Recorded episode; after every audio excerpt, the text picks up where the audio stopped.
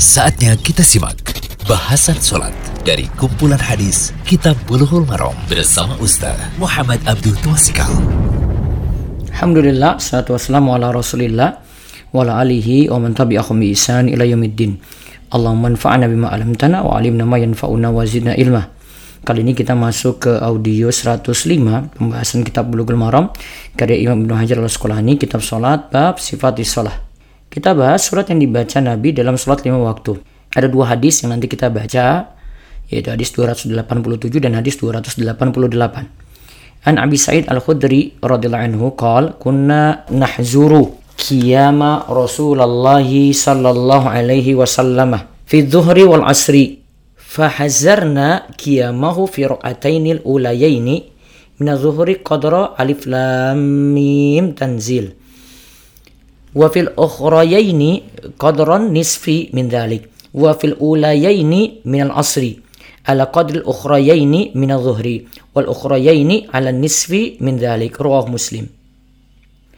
Dari Abu Sa'id Al-Khudri radhiyallahu anhu ia berkata, kami pernah mengukur lama berdirinya Rasulullah Shallallahu alaihi wasallam dalam sholat zuhur dan asar. Setelah kami ukur, ternyata lama berdirinya pada rokat pertama dan kedua dari sholat zuhur sekitar lamanya membaca Alif Lam Mim Tanzil surat As-Sajdah. Pada rokat ketiga dan keempat kadarnya sekitar setengahnya. Setengahnya dari surat As-Sajdah tadi.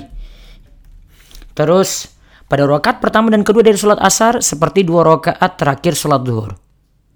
Rokat ketiga dan keempat dari sholat asar kadarnya adalah setengahnya dari rokaat pertama dan keduanya. Ya. Setengahnya lagi berarti dari rokat pertama dan keduanya. Hadis ini diriwayatkan oleh Imam Muslim. Kemudian hadis 288.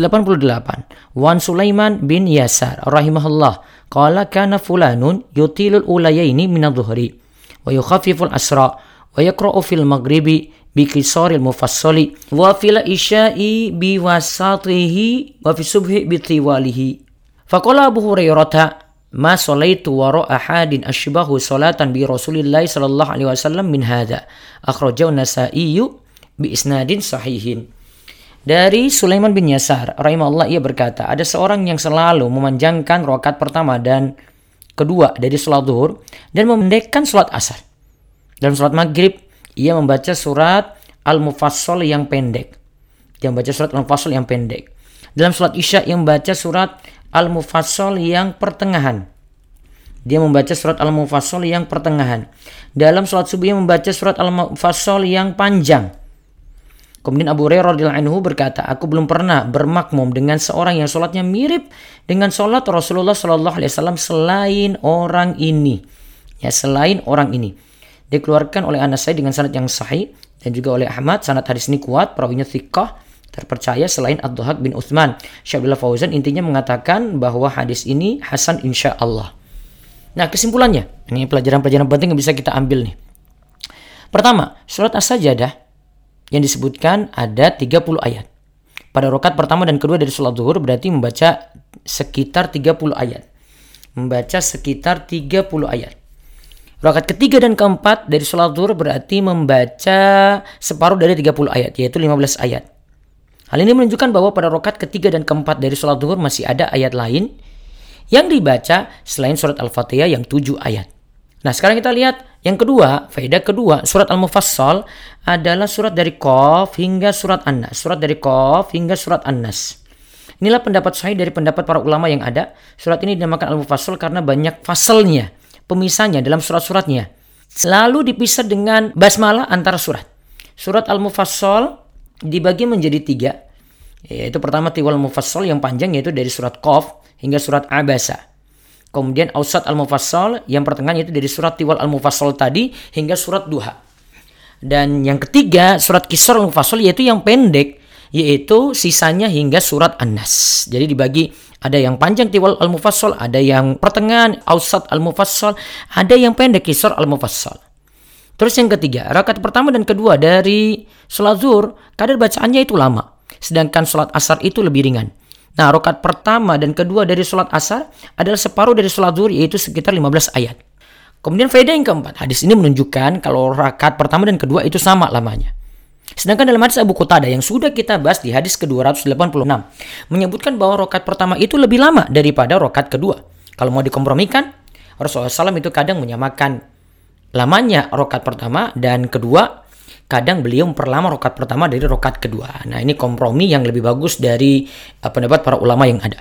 Terus yang kelima, pendapat Imam Syafi'i yaitu kol kodim beliau bahwa di rokat ketiga dan keempat cukup membaca surat Al-Fatihah saja. Sedangkan pendapat lainnya dari Imam Syafi'i bahkan ada nas yaitu dalam Al-Um pada rokat ketiga dan keempat masih dibolehkan baca surat setelah Al-Fatihah. Masih dibolehkan baca surat setelah Al-Fatihah. Kemudian faedah yang keenam. Dari hadis Sulaiman bin Yasar. Sholat zuhur dianjurkan membaca surat yang panjang. Sholat asar dianjurkan diperingan. Kemudian rokat pertama dan kedua dari sholat isya dianjurkan membaca surat Ausat Al-Mufassal. Adapun sholat maghrib lebih ringan lagi bacanya dengan membaca surat Kisor Al-Mufassal. Lebih pendek. Namun Nabi SAW terkadang membaca surat Kisor Ausat bahkan tiwal al-mufassal ketika sholat maghrib. Dalam sholat maghrib, beliau pernah membaca surat At-Tur, Al-Mursalat, membaca surat At-Tur, surat Al-Musalat, surat Muhammad, dan surat Al-A'raf dalam dua rakaat. Sedangkan sholat subuh, Nabi Shallallahu Alaihi Wasallam membaca surat Tiwal Al-Mufassal. Nah, sholat subuh sengaja diperlama agar orang yang telat subuh, ini faedah ketujuh ya. Sholat subuh sengaja diperlama agar orang yang telat sholat subuh karena tertidur atau lalai masih sempat mendapatkannya karena sholat subuh ingat hanya dua rakaat.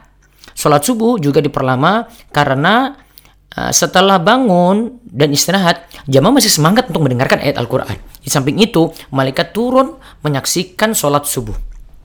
Kemudian yang kedelapan, hendaknya imam melaksanakan sholat sebagaimana diajarkan oleh Nabi Wasallam karena beliau bersabda, sholatlah kalian sebagaimana kalian melihat aku sholat. Namun imam harus memperhatikan pula keadaan makmumnya karena di belakangnya ada orang yang butuh sholat di peringan seperti orang sepuh yang sudah tua renta, ya yang sudah sepuh atau tua renta. Lalu ada orang yang fisiknya lemah atau ada orang yang punya kebutuhan atau super sibuk. Allah ibarik fik semoga jadi ilmu yang manfaat. Demikian bahasan sholat dari kumpulan hadis Kitab Bulughul Maram bersama Ustaz Muhammad Abdul Tuasikal.